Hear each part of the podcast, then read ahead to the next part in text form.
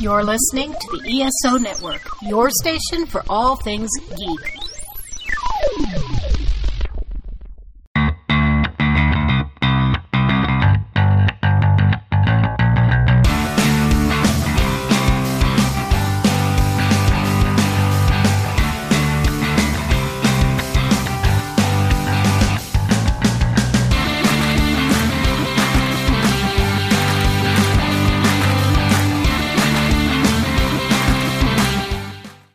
Welcome to Modern Musicology. My name is Alan, and I'm here with my co host, Rob.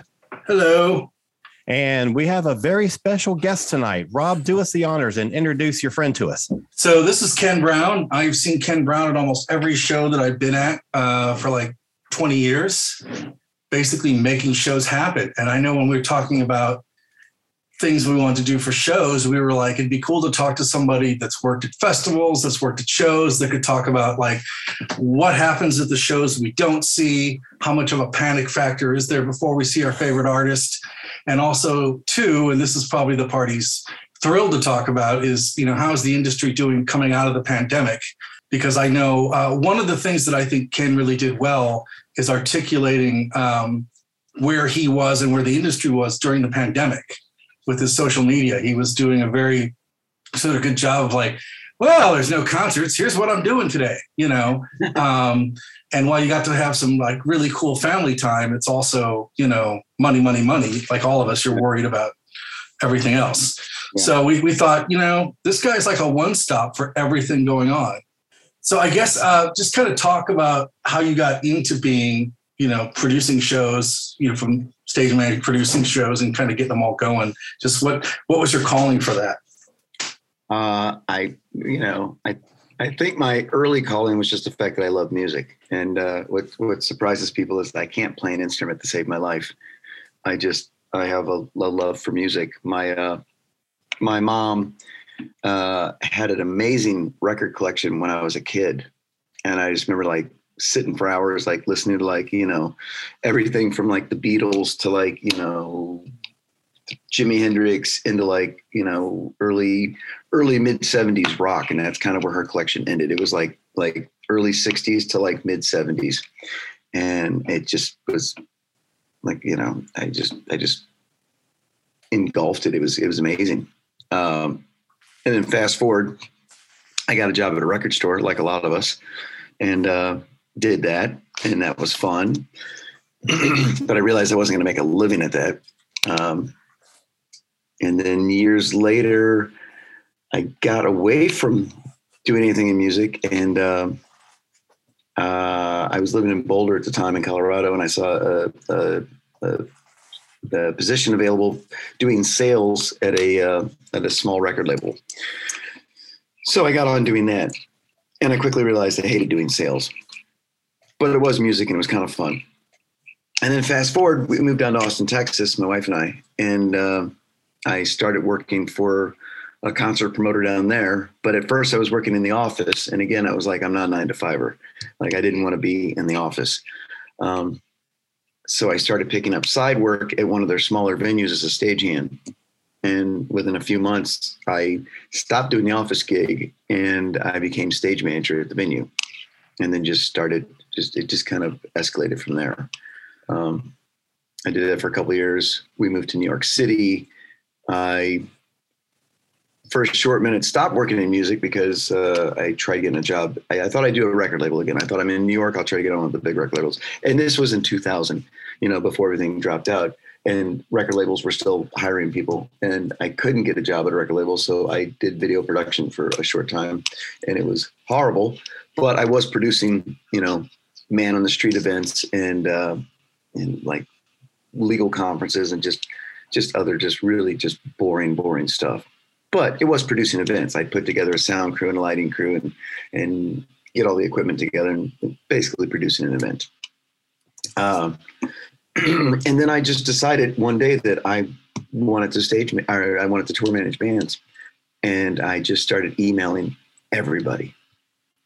And i i, I knew I knew I'd finally made a dent when I got a call one day, and it was uh, Kenny Laguna, who's Joan Jett's manager. He's been her manager forever, and it was Kenny and a woman in the background.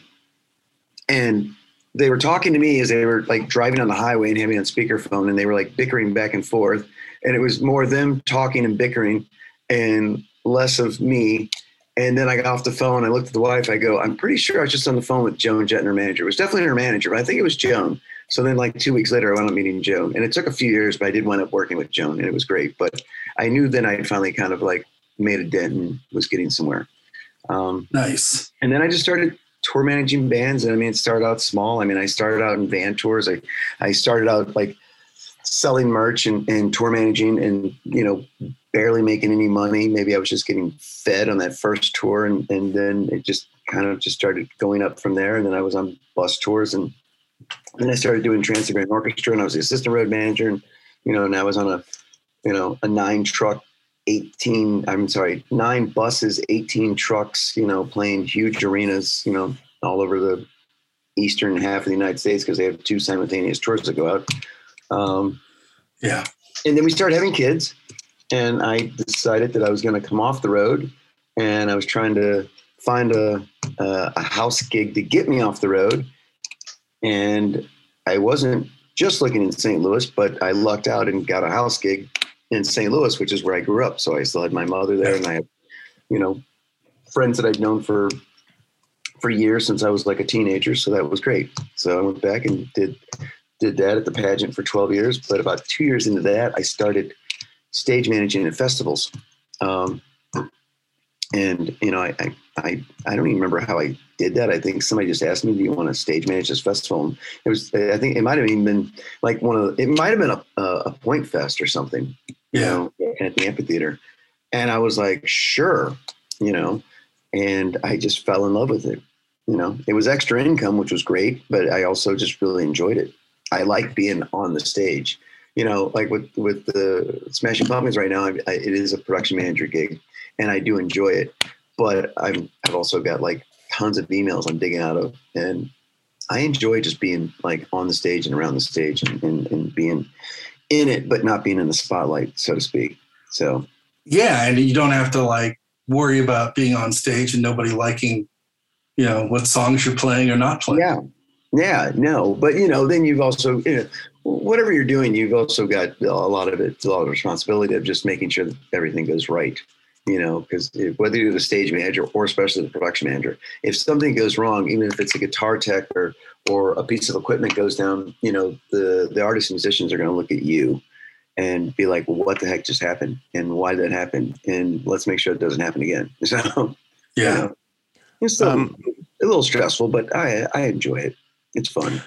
When you're when you're doing when you're doing a stage managing gig for a festival how you, I, i'm sure your job doesn't start on the morning of the festival. How far in advance do you start the planning the organizing and all that kind of stuff? You know they're they're all very different and i do i do festivals for live nation AEG insomniac c3 danny wimmer and then a whole bunch of mom and pop things uh, and i just did coachella so that was my first Goldenvoice and uh, they're all similar but they're all very different because some of them I, I do all of the advancing, meaning that, you know, a month or so out, I start talking, or maybe two months out, start talking with all of the all of the acts and just finding out what they're bringing and what they need, and just you know digging deeper into that. Um, then there's some of them where they're like, you know, the production manager on the festival say uh, they'll advance and do that with the headliner, and I'll just do it with like all the support acts. And then there's some where they do all of that and I basically walk in and they hand me a binder or send me a bunch of emails or CC me on emails. And they're like, here, here's the schedule. Here's what we've got for risers. And here's what the bands are bringing in and vehicles and yada, yada. Run with it, make it work. So it's kind of all over the place. Which do you prefer? I don't, I don't know if I have a preference. I mean, sometimes it's nice not doing the the pre work, but it's also it's also I think it's it's it's better to know more information than not. But yeah. you know, it just it varies. You know, it depends on it depends on who the production manager is and how they do it. Because I've had some that are really great and just they CC me on everything. So then it's just a matter of me just keeping up on reading these emails and just knowing what the heck I'm walking into before I walk into it. And have you gotten to the point now where you get to pick the tours you want to do? Or is it like Mm-hmm. you have to like go to somebody and say, Hey, I want to do this festival or that? Or do you have like enough of the street cred where somebody says, Oh, I want this guy or oh I want that guy? I mean, does the industry work like that? Or is it I mean, it's kind of a mix. I am, I'm 100% freelance now. Like when I was at the pageant, of course, I could only do so many festivals and I had to pick and choose because clearly, you know, my responsibility was at the pageant. Yeah. Um, but, you know, uh, things would come up and as long as I could get a sub in place, then I could do it. But now it's like I just kind of pick and choose what I want to do. I mean, clearly there's things I want to do. Like I really wanted to work Coachella, so I Yeah. had to do it. I've been wanting to work Riot Fest forever, and this September I'm working Riot Fest for the first time ever, so I'm pretty stoked about that. What's happening now is is just I mean it's it's it's it's a good thing, but now there's there's so much work out there because everybody is back to touring again and doing festivals and and a lot of uh, a lot of people on my side got out of it during during COVID and the pandemic. You know, they moved on. I mean, I almost moved on. I, I worked on an HBO series for six months as a COVID compliance officer. So, you know, and at one point I thought, man, maybe I'll just get out of this. And then, and then I realized, no, I really love this. I want to be back in this. So then it was just like, just waiting for it to open back up again. Um, But there's a, there's a huge shortage of production managers and stage managers and even tour managers and, and stage hands and riggers and even security. It's just like there's just a lot of people that have left and there's a lot of newbies.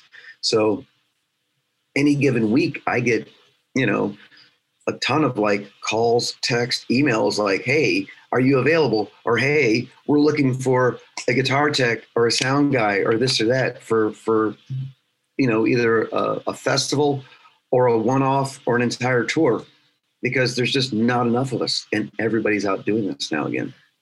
Can you talk just briefly about that whole period, that uncertainty of, you know, that whole lockdown situation, not knowing how long that was going to last, not Yeah. knowing when you would go back to work? That's, that, I just can't even imagine going through Yeah. that.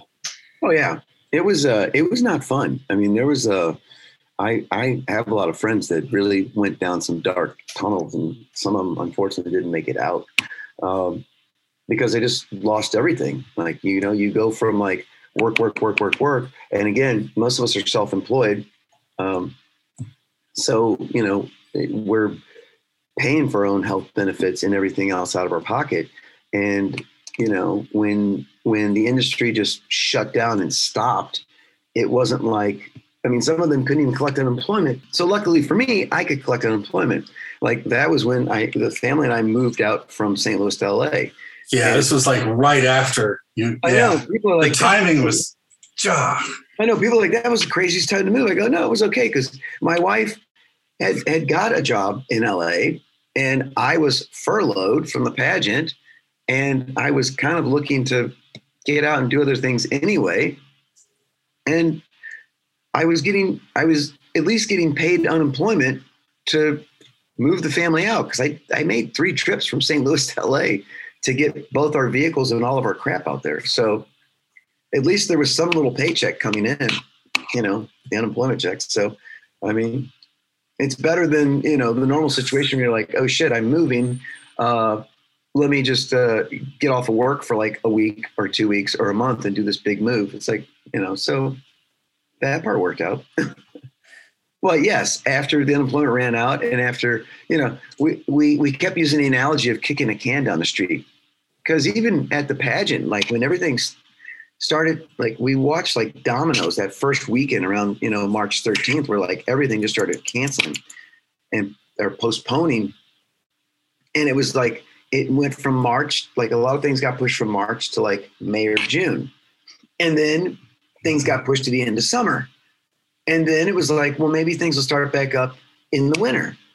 And then we all, I think a lot of us were like, man, you know, 2021 is going to come around. And on January 1st, like everything's going to be normal again. And it wasn't, you know, I think by like, probably like by mid mid or end of March, I'm sorry, mid to the end of January of 2021, even I had thought to myself, this this whole year is done again. Like nothing's going to happen. Like it's just like I'd already given up. Like I was so hopeful all of 2020 that that by the you know when 2021 rolled around and a few weeks in, it's like no, nothing has changed, and we're still at the same point. I was like, nothing's going to happen. And then I remember it was like earlier mid May when all these mask mandates started lifting, and it's like every day it was like festivals announced, tours announced, festival, festival, tour, festival, festival. It was like, and that's when I was like, all right, uh, it, it was it was like it was 2001 all over again when I started getting into touring, and I just started emailing the heck out of every contact I had looking for work, and I started And yeah, lining up festivals, and it was awesome, and stuff just kind of started coming together. So I did one in August. I had a second one in August confirmed, and it canceled due to COVID. And then once September rolled around, I quit the HBO job, and the entire month of September and October of last year, I was out every week, mostly on festivals. I did a couple one-offs to two different artists, and then I did stuff into you know uh, November and December. And then it was like, okay, what's going to happen in January? And then I wound up lining up these CID festivals in Cancun in like three weeks in January and one week in March. And then I was like, okay, this is it's kind of it's kind of coming together. And then just things started lining up again. So how has coming out with coming out of COVID, how has the industry changed now? I mean, was it a thing where like things have been streamlined and it's easier to do? It- I mean, I know it's probably a little harder because there's you know fewer people, but how has the industry changed now with way, with the way shows are happening and getting set up and booked and everything? Um, Or is it? I mean, no, it's definitely changed. I mean, again, I I, I think I've, I've stressed enough that people have left, so that makes it challenging. I mean, every festival I did last fall, and even things I've done this year, it's like you've been short on stage hands, we've been short on uh, riggers. You know, the ones that hang the hang the the lighting truss and everything. And then I I, I hear about it secondhand that they're short on security, and it's just you know that's rough, that's challenging. Um, you know, I thought maybe tours would like scale back and not carry as much stuff, and that went right out the window because I think I think more bands are like, you know, we're back and we're back bigger than ever. So there's a lot of like, there's a lot more touring gear going out. Uh, some of the challenges I, you know, I, I, I maybe don't deal with firsthand, but I hear about is um, since everybody's going out now, like all of the all of the lighting gear and sound gear and the the tour buses and the trucks like you just have you have to rent things like a year in advance now because things just aren't available and a lot of companies folded you know? Like in a town where maybe you had four different sound and light companies for example like the two of the small ones may have folded and been bought out by like one of those bigger ones. So now you've got less fewer companies to to try to rent your gear from you know and then a lot of people just are i don't know if they're gouging the prices but you know it's like i mean we all see how fuel prices are so that affects a lot of things. So things are just more expensive. I'm dealing with the fact that like airline prices are crazy right now. Like most of the companies most of the festivals i deal with since i'm freelance um, they'll let me buy the airline tickets and then they just reimburse me. But i usually get like an allowance and i was dealing with one the other day where the cheapest airline ticket I could find, and this was for a festival that's two months from now. The cheapest airline ticket I could find was twice what I was allotted to pay. Because it's just outrageous if you Yeah. look at airline prices right now. So, uh, but again, that's getting off the tangent of this thing, but it, it's just um, how else it's different. I mean, I feel like people are happy to be back. I definitely hear that a lot, and that's nice. You know, I mean, we all kind of make jokes about, you know, you know, we're not gonna we're not gonna gripe and complain about this anymore because, like, you know, and I've been saying this forever. It's like the worst day is still better than than you know. Say when I was a roofer, I did roofing for a week. That is the worst job that I personally ever did. So when I'm having a really bad day, I always think to myself, "Well, I'm not roofing because that was Mhm. horrible." You know, so sometimes Yeah. you just got to step back and think about the big picture. Just try to find the bright side. Right. You know? The, the one thing I did notice that's interesting is that like I mean they like they did this at the Grammys, but also like a couple of the shows I've been to now since everything's back, is that people seem way more appreciative of the tech staff and like like the venue staff. It's like it's no longer like you know people barking at people. It seems like people are just really grateful to have people mm-hmm. doing this.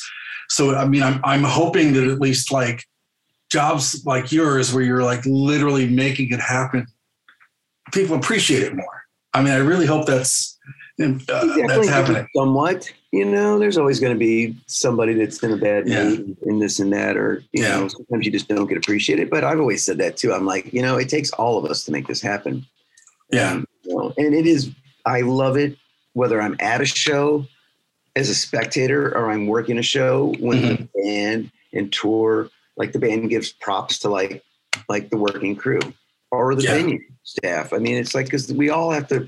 It takes all of us to put it together. You know, it's not like somebody yeah. the magic button and pff, there's the show. So, yeah. So when you have a show, like it's the yeah. day of the show, Yep. Walk us through sort of what the the schedule is. Like, okay, we know the band goes on at like nine or whatever, right? But sort yeah. of like, what is your day like for that? All right. Well, so you know, with example uh, on the tour I'm on. So like tomorrow morning, uh, myself and the crew have a lobby call at 8.30 and then uh, we'll get to the venue like, you know, a quarter to nine or whatever.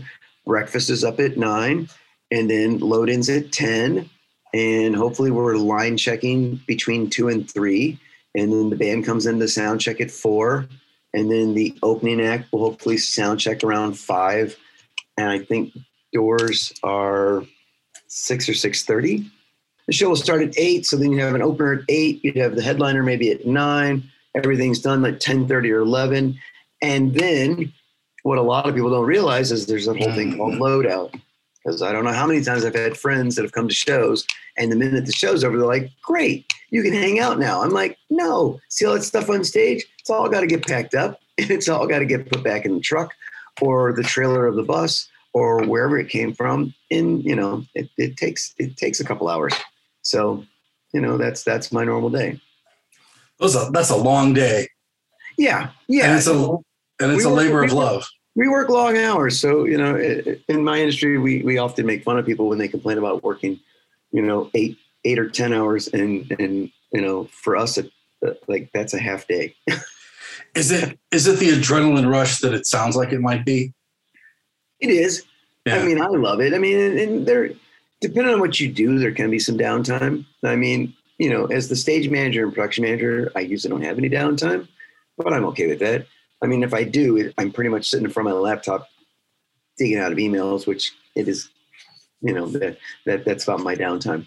Um, but you know, some of the techs, like the like say the guitar techs or the drum techs, you know, they'll work very hard in the morning, early day, bankers and the sound checks, and then they might, you know, be able to like go back on the bus and take a nap for a couple hours, you know, before showtime.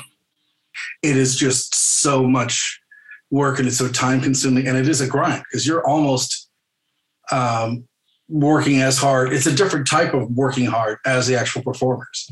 Yeah. You know, we are. I mean, because we, you know, as I said before, we have to. It's up to us to make sure that that everything goes right for them. You know, because if they look bad, uh, or if they at least feel like there's there's errors or something, you know, then it reflects on us, and then you know, mm-hmm. and most of the time, you know, and I've seen this. It's like the audience doesn't even half the time, more than half the time, even notice when something minor goes wrong. But clearly, you know, the band, the artist, they notice something goes wrong. Uh, you know, the crew notices like, oh crap, like that wasn't the right note, or what the heck, you know, what what happened over there? So and so cymbal just fell off, or a mic, um, uh, you know, a microphone got knocked over. But nine times out of ten, the audience doesn't even notice it. And that's cool. It I mean, is cool. But unfortunately, we all notice it, so then we have to fix yeah. it and also figure out what went wrong and make sure it doesn't happen again. Yeah. So, what are some of the uh, of all the tours and festivals that you've done, what are some of your favorite stories? Like, what are some of the festivals that you really loved doing? Something that was like an unexpected success, you know, something that was really fulfilling for you as a professional? Well, I, I told this story recently, so uh, Rob will probably enjoy this. Uh, so I worked, I, I worked LouFest the last couple years that it actually happened, and Yeah. uh, Lauryn Hill was on my stage. And if anybody knows Lauryn Hill, Lauryn Hill kind of has a reputation of uh, he's kind of like the female Axl Rose, and I think Axl's gotten a lot better now that he's back with the you know Slash and Duff with timing. Uh, Mhm. But I, I had done two previous shows with Lauryn, and the first time she was like two hours late getting to the venue and getting on stage. The second time she was only like 20 minutes late, but the problem is, is people remember like, oh, she's late. So the third time I worked with her was at LouFest, and uh, uh, she was headlining on my stage. I had the second stage, and uh, LCD Soundsystem was on the headlining the main stage, and they had this timed out set, and it was going right to curfew. And weeks and weeks leading up to this, like the producers of the festivals and my bosses and everybody were like, "Look, like it's a big deal. You got to make sure she gets on and off stage, like because she's got that bad of a rep." Part of me is like, then why'd you book her? But you know, it's Lauryn Hill, and it is a fun show when she actually gets on stage and performs. So I'm just the whole advance. I'm just telling her, can't repeat it. Like she has to get on and especially get off on time. And even on day of, I was like, this has to happen. This has to happen. This has to happen. So fast forward, it's the night of the show, and her band started on time. They did like they were just doing like a bunch of jamming stuff, and Lauryn eventually did come on stage, but it was within the time frame, and it was great. And then she started doing her songs, and then now it's like five minutes before she's supposed to end, and I could already see the producer was out there, like basically standing behind the soundboard, ready to press the button slash pull the plug on the sound. And I was like, oh God. And again, I'm telling her crew, like, this has to happen, this has to happen. And she finished within like 15 or 20 seconds of what she was supposed to Nice. and walked off stage. And then they went right into LC's, LCD. And I think LCD even it wound up uh, dropping a song from their set list. So they wound up finishing a few minutes early. But I remember telling everybody that night, I go, I want it on my headstone that I got Lauryn Hill on and off stage. in time. Because that will just never happen again. yeah, no, it doesn't happen. Yeah. No, and I was very, I was happy with myself, but I mean, it took, it took, you know, it, it, she did it. It took her team telling her and, and, and me telling them. I mean, so it was, but it was awesome. It was fun. Yeah. It was a fun show. People had a good time. Now, how much when you're working, how much of the show do you actually get to see? And like enjoy, not just like Well, wow. it depends. I mean, on my, if it's my stage, I guess it really depends. Cause if I'm, if I'm stage managing, then clearly I get the band on. I usually stand there for one or two songs to make sure everything's good.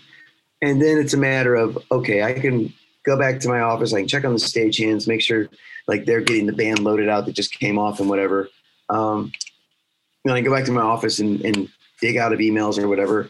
Or if it's somebody that I really want to watch, I can, you know, sometimes watch a little bit more of the show. You know, usually I've got privy to to seeing a set list, so I can be like, okay, I really want to come out and see this song and this song. So that's kind of nice. And then I usually try to get up there, you know, for the last song or two, just to make sure when they come off and all that stuff. So I get to see some of it. Yeah. I was watching the, the YouTube feeds for Coachella, seeing if I could see you.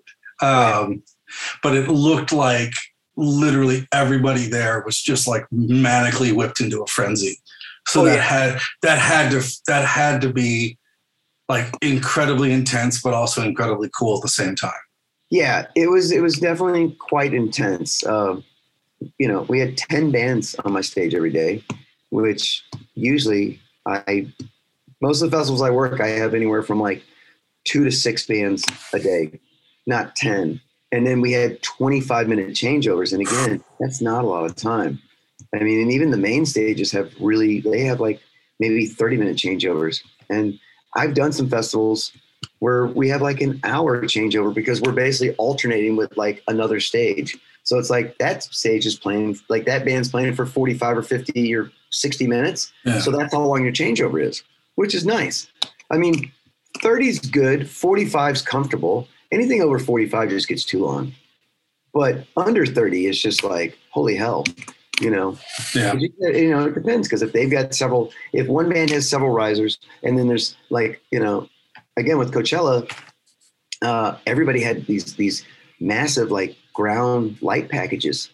So they had, you know, either these lighting towers that were that got rolled out, or we had like risers that were just full of lights that we'd roll out and then have to set them up on the deck. And it was just like, Yeah. I mean, it's it's like it's like NASCAR. You're just like rushing this stuff on and off the deck. so So when you've got like disclosure or the avalanches that are mostly like just two guys jumping up and down, are those load-ins a lot easier? And those tech from a tech end, is that easier than like a band with like seven guys, or is it just a different type of difficult? it's a different type of difficult because honestly, a lot of the a lot of the EDM acts, and just a lot of acts now in general. I mean, I think for festivals again, it feels like because everybody hasn't done anything in a long time, they just want to give like a big show and a big presence. So there was just a lot of like these large lighting packages that were rolling out for every single band. Like nothing small. Like, you know, I was telling somebody, I go, you know, usually when I have like six bands on a stage, the headliner will have a large lighting package. And maybe one other band will have a few lights that come out. It was like if we had 10 bands on the stage every day, which we did, out of 10 bands, probably eight of them had like large lighting packages. So it was a constant like on and off and on and off and on and off. And like there was like it was anything from like three to like six risers. I mean, we had a huge deck, but it was like it was a lot of risers. We had Arcade wow. Fire one week on my stage, and they just had they just had a lot of stuff. Wow. Yeah. So uh, Coachella, um, the whole thing was streamed this year. And yeah. I'm just wondering if that impacts your job at all. Is, is, there anything that you have to factor in when, as opposed to a show or a festival that's not being streamed? Is there some extra element that you have to deal with? yeah. The only thing is you gotta you gotta watch those uh, camera guys because they get in your way. Yeah. Like seriously, because like you know the the sound and lights crew you're working with because they're either part of your stage team or they're part of the tour team. Yeah. So everybody's goal is to get the gear on and off the stage as quick as possible. Then you you drop in a camera guy and his whole job is just getting his camera and his tripod and he's got cables going right across where you need to roll a bunch of risers. And that was kind of a constant, like at least several times a day. It's like, what the hell's oh, oh, it's the camera guy. So that that, that was probably the only challenge. Okay. Just keeping them out of our way. right. Of the bands that were on your stage at Coachella, uh, was there anything that was like a, a challenge? Were there any difficulties that you had to fix on the fly? Anything that was like a that just like momentarily went wrong? Could have been a catastrophe. We had a few. Uh, we had some uh, uh, riser wheel blowouts, which was kind of funny. Like one of the riser wheels, I don't remember which band it was, but the wheel just completely crumbled right off. And it was right when we were trying to get it off. And it was like, it wasn't even like an eight by eight. It was like an eight by 12. And it had like just a ton of gear. And it's like, what the hell? And then like one of the wheels locked up on another one.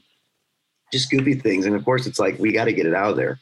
Yeah. Uh, so, but other than that, no, I mean, sometimes it's just a, you know, there's always like the little, uh, how much, how much plug-in and, and stuff have you got to do with all these lights because that sometimes takes a minute, especially if you just have one lighting person, they don't have an extra tech and, and they look at, you know, myself and my stagehands and it's like, we're not lighting people, you know, mm-hmm. we're here to get the stuff on and off and we'll help you with the placement.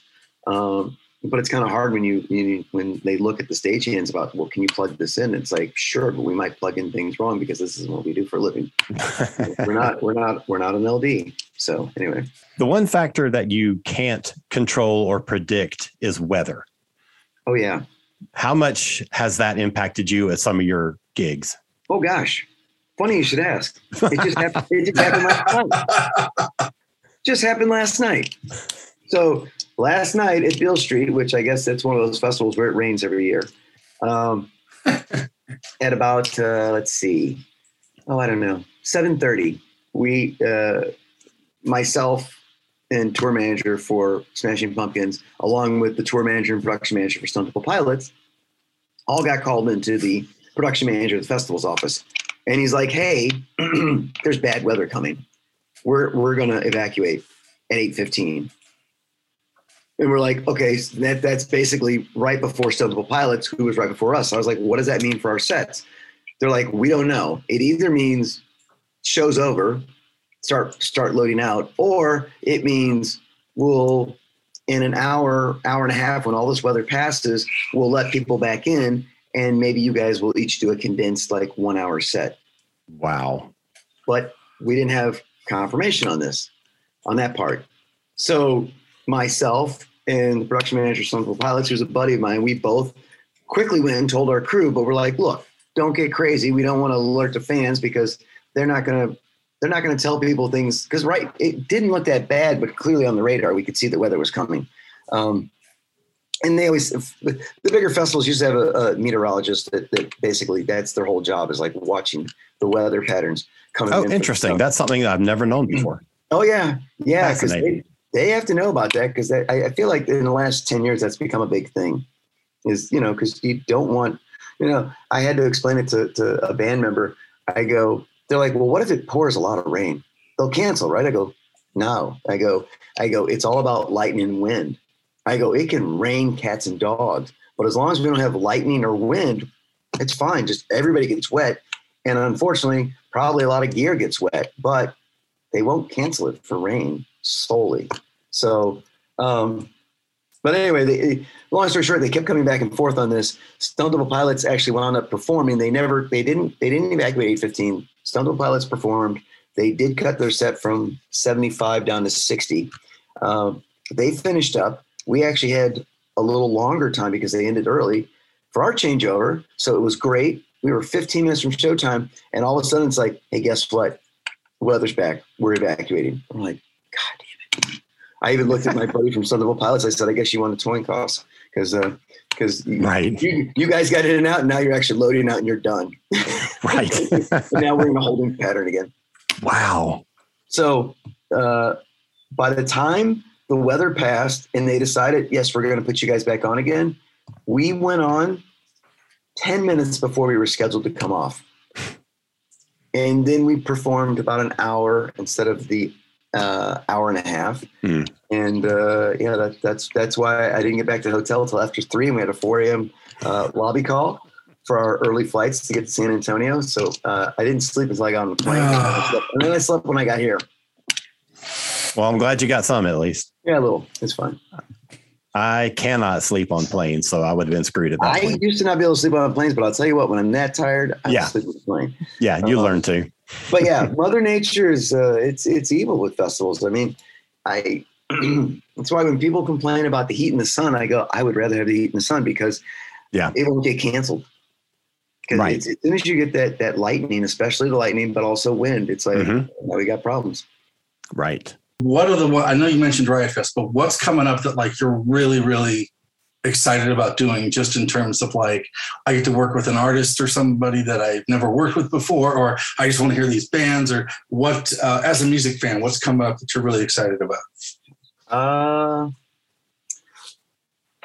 goodness. Um,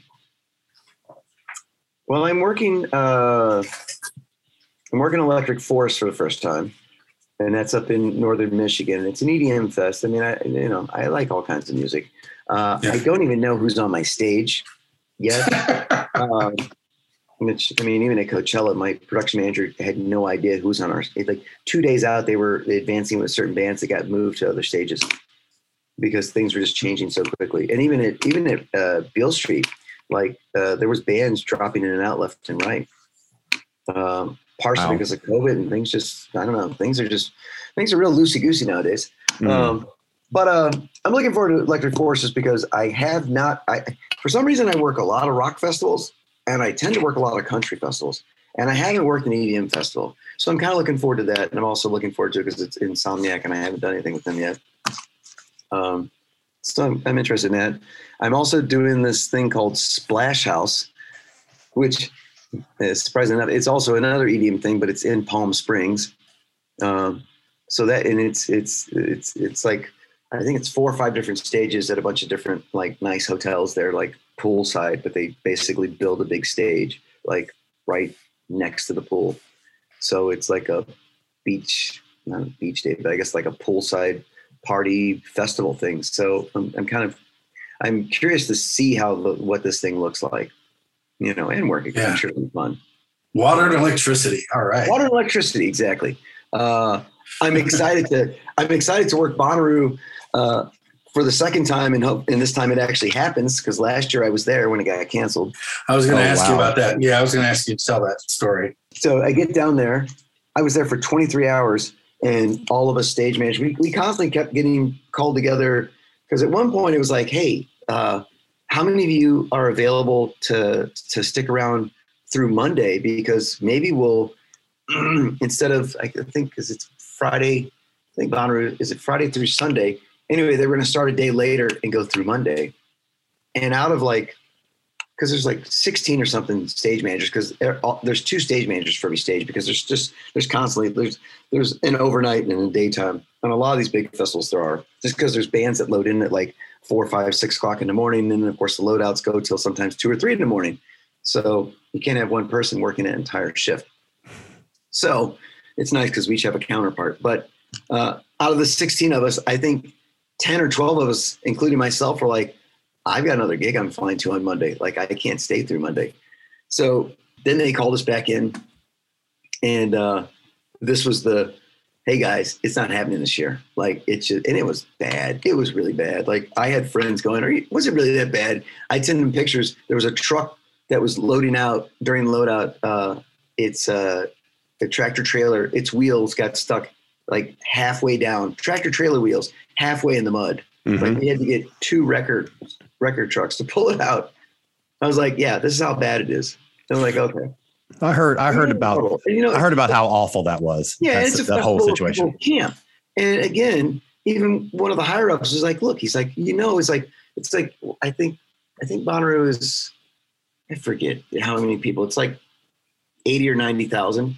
But it's like, if you get 50,000 people camping, like, like two thirds of them are going to get stuck in the mud. So we're going to be pulling cars out of the mud and hearing about it. It's just, it's not going to be fun or pleasant for anybody.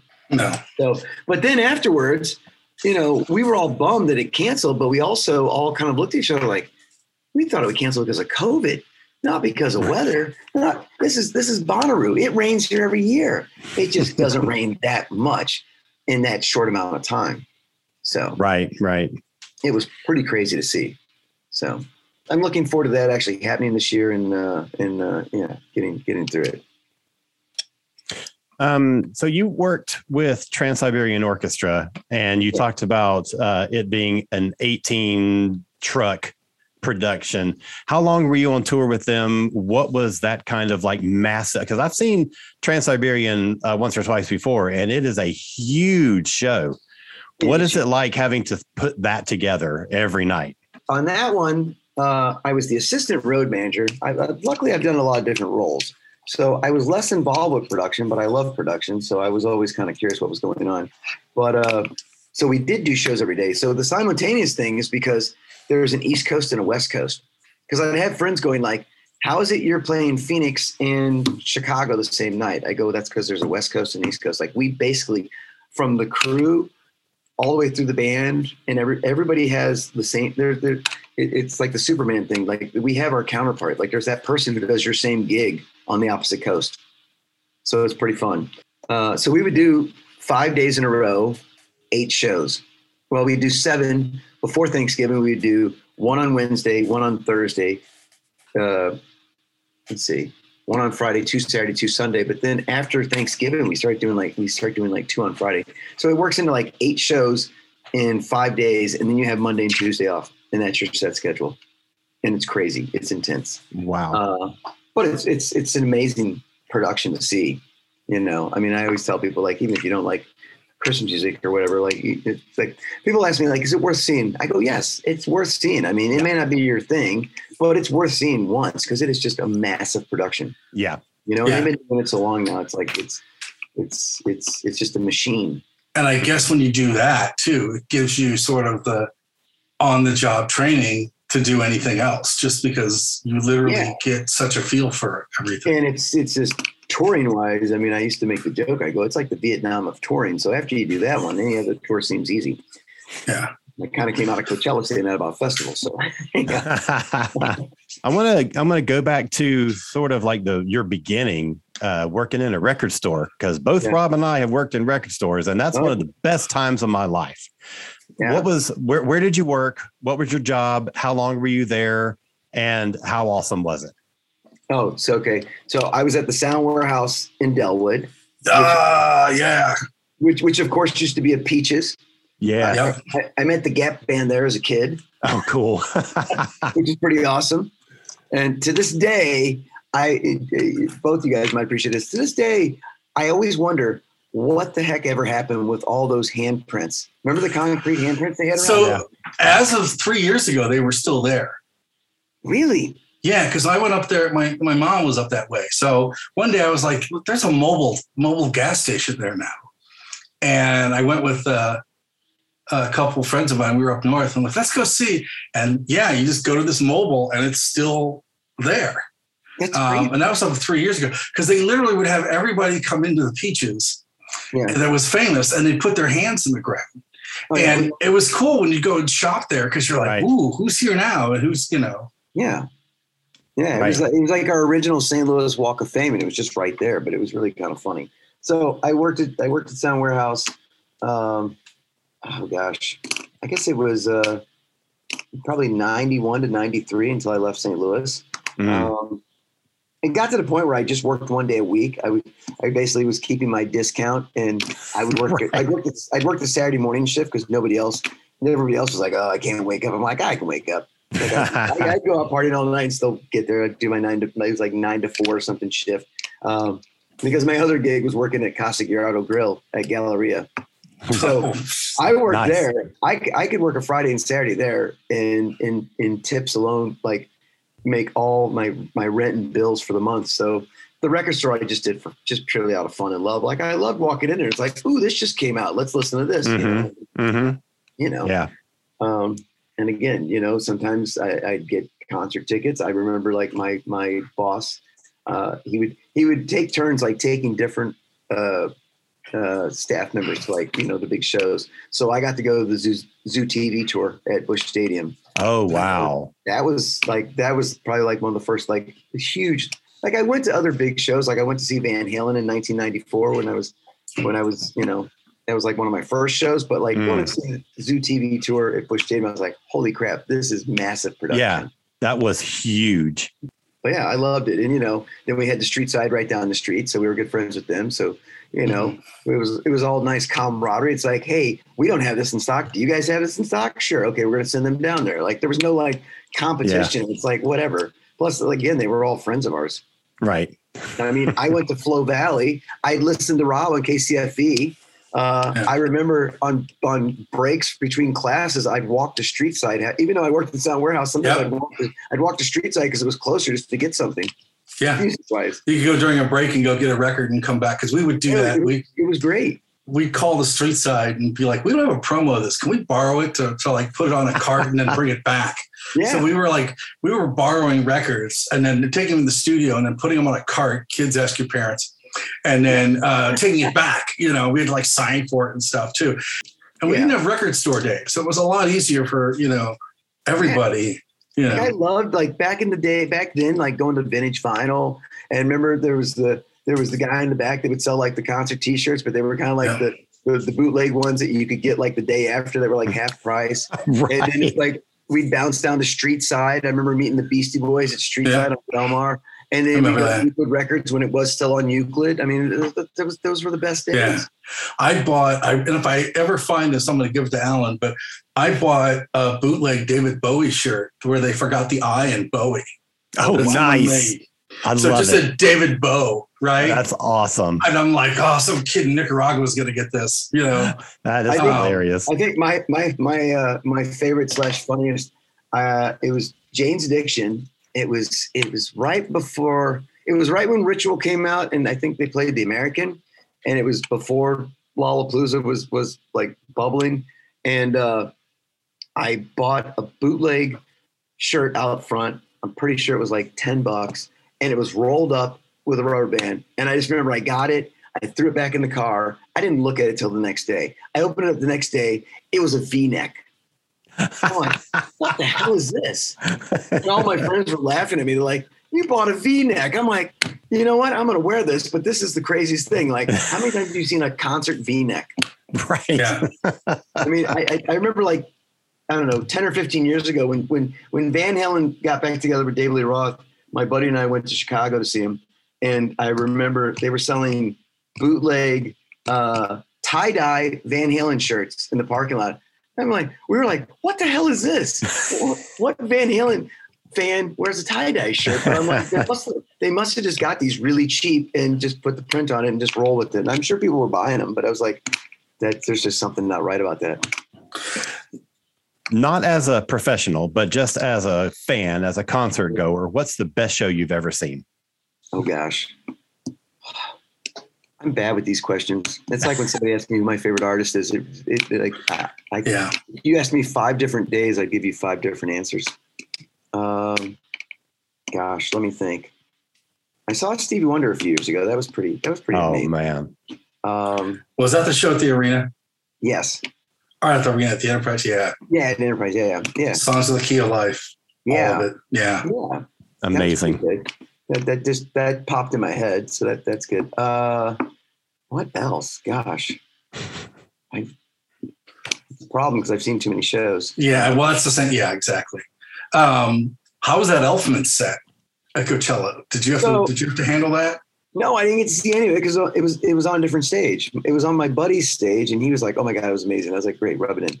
And then of course I tried to go watch it on YouTube, and I could only find like little snippets of it. So uh, I haven't gone back to try to find it now again. I should because I, I definitely want to watch some of it. But uh, I heard it was amazing. I wish That I has- That has been the talk of the of the whole festival. it really has. Yeah. But I, I was watching that and I'm like, man, who's ever got to tech all that? There's there's a lot of moving parts. There is. Yeah. I will that- say this: what was really funny was the what was it? He performed on Saturday night, so the Thursday before his first weekend, uh, we were leaving from my stage because they they basically would send a runner vehicle to get us from the stage, take us back to production. We clock out, and then we get a ride back to the hotel.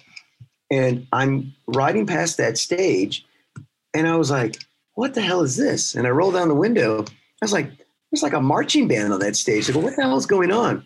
So fast forward, I talked to my buddy, I guess either that evening or the next day. He goes, Oh, that was that was Elfman's band up there. I was like, damn it. I go, that would have been my chance. I should have just like stuck around that evening and watched the rehearsal because that would have been as close as I got to watching the show. But Mhm. I was just, and I think what it was is I, I'm pretty sure that's when they were doing The Simpsons because, you know, from a distance, I was like, what is this like some high school marching band? And I'm like, I, I kind of vaguely remember going, this sounds like the Simpsons theme song. So I know I did, but so, which stage did you manage, and who was on your stage? I was on the Mojave stage. So Okay.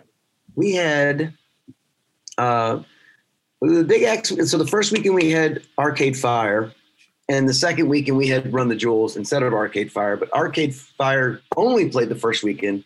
Run the Jewels, I think, was on the main stage the first weekend. They flip flopped ours, so that was nice because I have, I have a lot of friends on that tour. Um, so that's one of the perks of working in this business. Is I always say working festivals is like roadie high school reunion because on any given day I look up and I see like five, six, eight of my friends, you know, from either working festivals or touring or working at the pageant. So that that makes it really nice. Um, but we had those two, and I wait see we had Turnstile, Idles, um, Måneskin. Mm. We had uh, Caribou. Um, gosh, those are the ones that kind of stand out to me. Yeah, that idol set was I was going to say, I know Rob is way into the Idles. Idles was great. I mean, I yeah, pretty much the ones I rambled off to were the ones that I was like really excited either Yeah. for or the ones I walked away going because I didn't know much about Måneskin and they were actually really really fun. yeah. I They put on a show. yeah. They- It is a show, but it was funny. Like one of my friends was like, "Man, he's like, it's like." It's like Rams, Rammstein meets Rocky Horror Picture Show. And I was like, yeah, I pretty much nailed it. But it was, a it was good fun. description. It was good. It was fun, and they put on a fun show. Yeah. I look, and it was great too because I looked over at one point and like Matt Sorum from Guns N' Roses is like on the side of the stage, and he was like totally just watching the drummer the whole time. That's awesome. You know, it's fun to see like a drummer watching another drummer and just like Yep. you know watching their method and stuff. So That's so cool. yeah, All right. Well, I think we have just about run out of time. So, Ken, thank you so much for for Yeah, joining us and sharing some of your stories, man. no This worries. is It was awesome. fun. And have a great rest of your day. Hope the rest of your shows go well. That's always Nope. the goal. no Yeah. more bad weather. No bad. I know because we have we have three more festivals, so hopefully no more bad weather Wow. in this one. So we'll see. All right. Take All right. care, man. We really appreciate your time. No time. worries. No worries. It was fun. Take, Take care, care. guys. Thanks, man. Thank you. All right. Bye bye.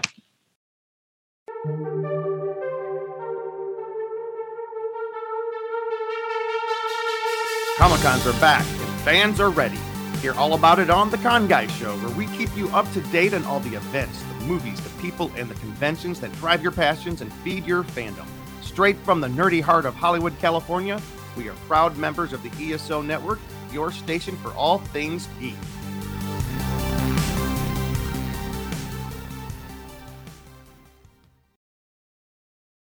That was good. Thank you. No, he's great. I've known him for years. Um, Yeah. And I was just like, "Wait, I should ask him because he was talking about going on the road with the pumpkins. hmm And then uh, I'm like, you know, right now that would be a really good subject because you don't really know what what roadies do and stuff, you know. Right. Exactly. Um, yeah, he's an interesting guy too. Yeah. So, Totally. and I've had, you know, I've been to shows where I once I know he was doing it, I'd watch him work, right? hmm And it's just like, man, that's fast, right? And I know what it's like to have the technical stuff not work because when we saw OMD, they had uh, like 30 to 40 seconds where uh, Paul Humphreys' keyboards like just died, like Yeah. sound from him. And I watched the guy at the soundboard just kind of like he was calm, but if this was going to go on longer, he was going to freak out, you know. So like I, I, I, that is a stress level I could not handle. Well, you know, back in the 80s when I was going to shows a lot, one of my favorite things to do was to get there like as soon as the doors would open and just watch the crew, you know, hang the lighting and all that stuff. I I just loved it. And I always thought how much fun it would be to be on a road crew. I'm sure it's horrible and stressful and but you know, I had a it was like, you know, wanting to run away and join the circus. Yeah, and I'm still fascinated by all that too. Like I like Oh, I like yeah. watching the soundboard, like the pageant where he's talking about you can stand in the general admission seats Yeah. uh, or area, and you can watch the soundboard with the computers and everything now. Too, you know, Yeah, yeah, yeah. um, it's it's really interesting how lighting is now all digital, whereas before it wasn't. Oh, I know. I'd love to have a light. I want to have a lighting check on at some point too. oh Uh, shit, that'd be awesome. Um, but just like that's got to be just brutal. Well, uh, where can folks find more of you if they're looking to find more of you on the internet? So if people want to find me, you can uh, go to KDHX, which is uh, kdhx.org. Uh, I'm on Wednesday nights from 7 to 9 Central or 8 to 10 Eastern. And all of the shows are archived. So if you are busy on a Wednesday night, you can't listen in real time, you can just listen in the privacy and luxury of your own home or trailer or boat and uh, just tune in on our stream because the shows are archived for two weeks. Awesome. Um, I have another podcast on this same network called Earth Station Trek. And you can find us anywhere that you find great podcasts like Spotify and Apple and iHeartRadio and all these other places. And uh, another thing, if you're in the Atlanta area and you want to see some of me in person and not just on the internet, my David Bowie tribute band is doing a show this coming Sunday night, May 8th, at a, a venue called Aisle 5. And um, it's going to be a multi band show. It's a Sunday evening. It's going to be a benefit for a local organization that does support work for uh, homeless folks in our in our community. And uh, my band's the headliner. We have a killer set lined up, nothing but bangers. It is going to be amazing, and people should come see it. So, uh, I'm not sure when we're going to be recording next week since we normally record on Sunday nights, and both Rob and I have other things going on on Sunday night. So, we'll just have to figure that out. Yeah. So, But it's also around. Mother's it's also Mother's Day. Yeah, that's true. So So uh, we'll have another episode out as soon as we can. Uh, take care. Have a great week. We'll see you soon and keep on rocking with Dawkin. with Dawkin.